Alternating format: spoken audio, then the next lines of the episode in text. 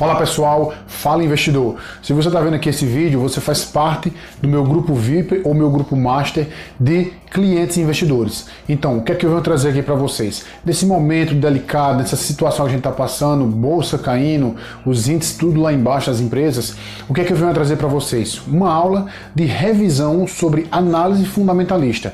Eu vou trazer mais alguns itens daqueles que vocês já viram comigo. Quem fez a consultoria comigo viu os sete passos e como analisar uma ação, uma boa ação para a sua carteira de investimentos. Eu vou acrescentar mais alguns e dar mais algumas explicações, certo?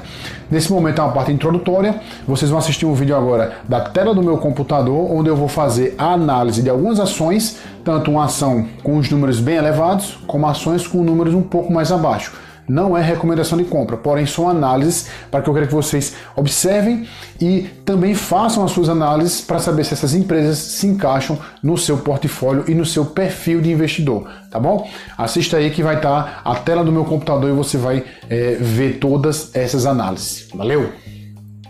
A gente vai fazer uma análise bem rápida, como eu falei para vocês no início do vídeo. São mais alguns indicadores para somar a você que está vendo esse vídeo, você passou pela minha consultoria, então, mais alguns indicadores para que você possa analisar melhor as ações no cenário que a gente está atualmente. Estou gravando esse vídeo aqui em 26 de março e a gente está passando por uma crise e várias ações caíram, está é, no momento certo de comprar ou não. Então, eu estou abrindo aqui o site Fundamentos, para ser bem direto com vocês. Vocês vão fazer aquela mesma análise dos sete passos de como, sete passos de como escolher uma boa ação. Eu vou acrescentar mais outras. Eu quero que você observe aqui, ó. Essa daqui, PL. PL é preço sobre lucro. Esse número vai me dizer o tempo em anos, de quando, em tempo em anos que eu vou tirar o meu investimento. Por exemplo, investi 5 mil reais. Esse indicador, levando em consideração todos os números dos fundamentos da empresa, que eu calculo, que eu analisei aqui a Santander, uma ação, a ação Santander preferencial, em 7,72 anos eu vou ter o investimento que eu fizer nessa ação. Lembrando de novo, não analisa indicador individualmente, analisa o contexto, certo? Que isso vocês já sabem fazer que eu passei para vocês. Então, outros indicadores que você vai fazer aqui, ó, LPA, lucro por ação. É um cálculo que é feito por várias numerações. É o lucro que ela tem, pelo preço da ação, se está justo, enfim. O Fundamentos vai te dar já esse número feito todos esses cálculos. O que é que você tem que fazer? Você vai pegar esses números aqui, LPA. Observa bem aqui, ó, o preço da cotação, 14,50, não é isso? Então, esse valor aqui não pode ser, você não vai comprar uma ação que esteja esse valor aqui maior do que os números que eu vou fazer agora. Por exemplo, LPA. LPA eu vou multiplicar por quem? É 1,88 vezes, vezes 15. Esse número 28,2 não pode ser maior do que o preço da ação. Esse número 28 seria, no caso, aliás, é no caso, uma, um limite de risco que você pode comprar a ação. Então, LPA vezes 15 esse número, se esse, a cotação estivesse acima desse número, você já não seria interessante comprar a ação nesse momento. Então, outro indicador que você vai analisar também seria esse aqui, ó, o VPA, valor patrimonial da ação. Como é feito o cálculo, mesma coisa, 9,29 vezes 1,5, que vai dar 13,93, ou seja, a, o Santander está a 14,50. O cálculo deu 13,93. Não deu muito discrepante, mas eu quero que você observe mais esses dois indicadores junto dos sets que eu já passei para vocês, beleza? Outro exemplo aqui, ó, Itaúsa, a queridinha do pessoal.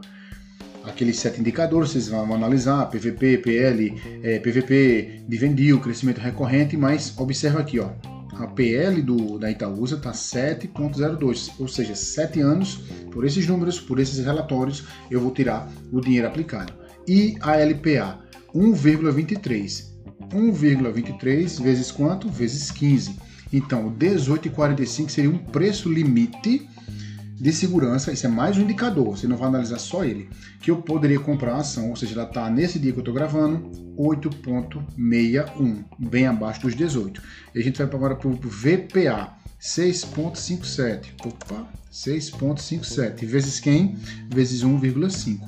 Então, 9,85 seria uma margem nesses resultados, limite para que eu possa comprar a ação.